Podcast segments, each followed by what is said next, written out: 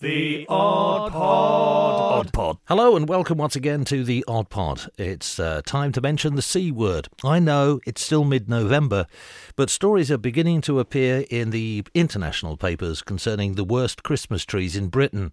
And the firm behind the UK's saddest Christmas tree have said it looked great in the forest before they sold it to a council. People were astonished by the forlorn tree, which was put up in the centre of a town, and the partially brown 16 foot spruce, which seemed to be missing several branches, was erected at St Helens, Merseyside earlier this week. But locals were left fuming at the substandard conifer, with one claiming that they'd been given the worst tree in England for two years in a row. Residents also joked that it might be a repotted version of last year's, which was so bare the only light on the tree was the sun shining on it.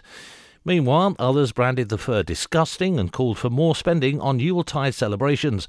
The tree's been branded a laughing stock after it was put up in Church Square earlier this week, with one resident saying he thought it was a joke. Embarrassed officials from St Helens Borough Council later accepted that the spruce did not meet our standards and agreed to replace it within 24 hours.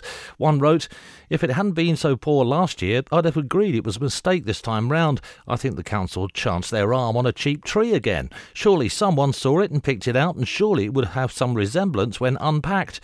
The Norwegians managed to get a decent one all the way to Trafalgar Square every year without incident. Why can't we?